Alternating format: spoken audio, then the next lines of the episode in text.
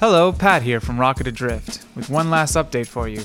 After talking it over with Lindsay and Titus, we've all decided to officially cancel the Make It Better podcast. As said in the previous update, we're focusing on creating animated series through Rocket Adrift, though we're not completely done with podcasting. Rocket Adrift is launching a new Patreon-exclusive podcast that will be the spiritual successor to the Make It Better podcast. The format will be a little bit more casual, if that's possible, including some talk of our current projects, influences, and of course us trashing bad movies.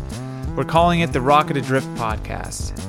It will be released once a month on Patreon and will be available at the $1 and above tier.